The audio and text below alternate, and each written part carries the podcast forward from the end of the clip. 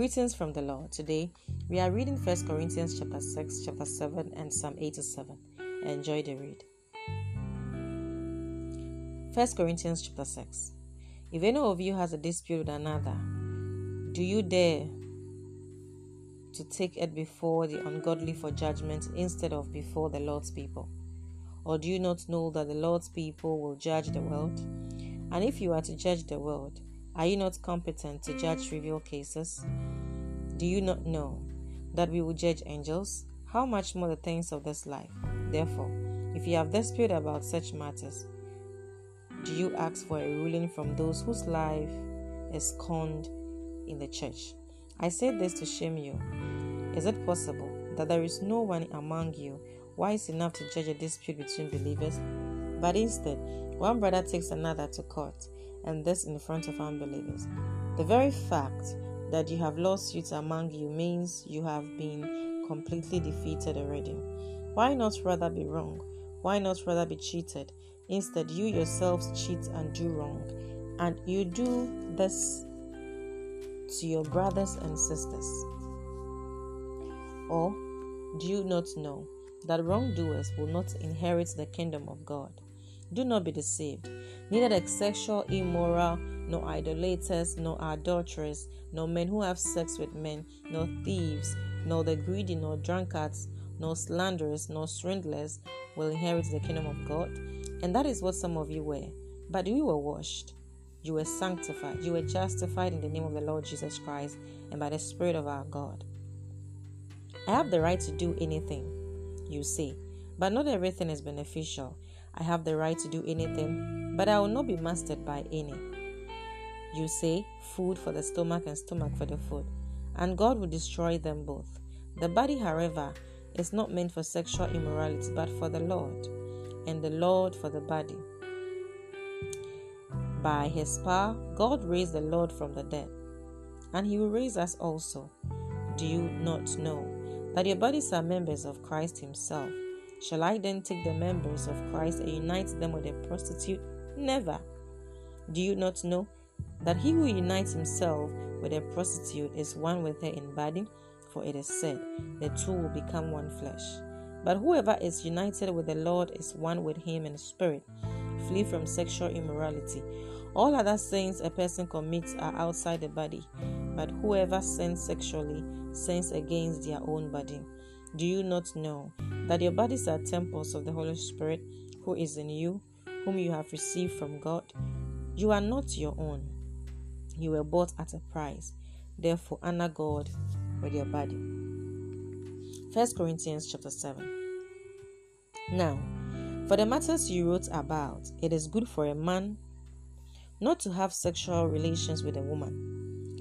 But since sexual immorality is occurring, each man should have sexual relations with his own wife, and each woman with their own husband. The husband should fulfill his marital duty to his wife, and likewise the wife to her husband. The wife does not have authority over her own body, but yields it to her husband. In the same way, the husband does not have authority over his own body, but yields it to his wife. Do not deprive each other except perhaps by mutual consent and for a time so that you may devote yourselves to prayer. Then come together again, so that Satan will not tempt you because of your lack of self control. I say this as a concession, not as a command. I wish that all of you were as I am, but each of you has your own gift from God. One has this gift, another has that. Now, to the unmarried and the widows, I say, it is good for them to stay unmarried as I do, but if they cannot control themselves, they should marry, for it is better to marry than to burn with passion. To the married, I give this command, not I, but the Lord. A wife must not separate from her husband. But if she does, she must remain unmarried or else be reconciled to her husband. And a husband must not divorce his wife. To the rest, I say this I, not the Lord. If any brother has a wife who is not a believer, and she is willing to live with him, he must not divorce her. And if a woman has a husband who is not a believer and he is willing to live with her, she must not divorce him. For the unbelieving husband has been sanctified through his wife, and the unbelieving wife has been sanctified through her believing husband. Otherwise, your children will be unclean. But as it is written, they are holy. But if the unbeliever leaves, let it be so. The brother or the sister is not bound in such circumstances. God has called us to live in peace. How do you know, wife, whether you will save your husband? Or how do you know, husband, whether you will save your wife? Nevertheless, each person should live as a believer in whatever situation the Lord has assigned to them, just as God has called them. This is the rule I lay down in all the churches. Was a man already circumcised when he was called? He should not become uncircumcised. Was a man uncircumcised when he was called? He should not be circumcised. Circumcision is nothing, and uncircumcision is nothing. Keeping God's command is what counts. Each person should remain in the situation they were in when God called them. Were you a slave when you were called? Don't let it trouble you. Although, if you can gain your freedom, do. For the one who was a slave when God called in the faith is the Lord's freed person. Similarly, the one who was free when called is Christ's slave. You were bought at a price. Do not become slaves of human beings, brothers and sisters. Each person, as responsible to God, should remain in the situation they were in when God called them. Now, about virgins. I have no command from the Lord, but I give a judgment as one who by the Lord's mercy is trustworthy. Because of the present crisis, I think that it is good for a man to remain as he is. Are you pledged to a woman? Do not seek to be pleased. Are you free from such a commitment? Do not look for a wife. But if you do marry, you have not sinned. And if a virgin marries, she has not sinned. But those who marry will face many troubles in this life. I want to spare you this. What I mean, brothers and sisters, is that the time is short.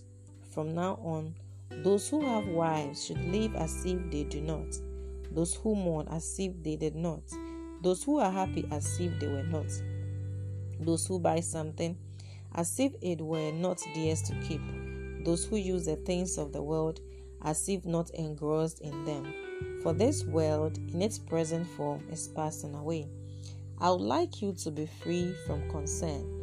An unmarried man is concerned about the Lord's affairs, how he can please the Lord. But a married man is concerned about the affairs of this world, how he can please his wife, and his interests are divided.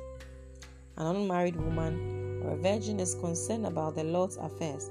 Her aim is to be devoted to the Lord in both body and spirit. But a married woman is concerned about the affairs of this world, how she can please her husband.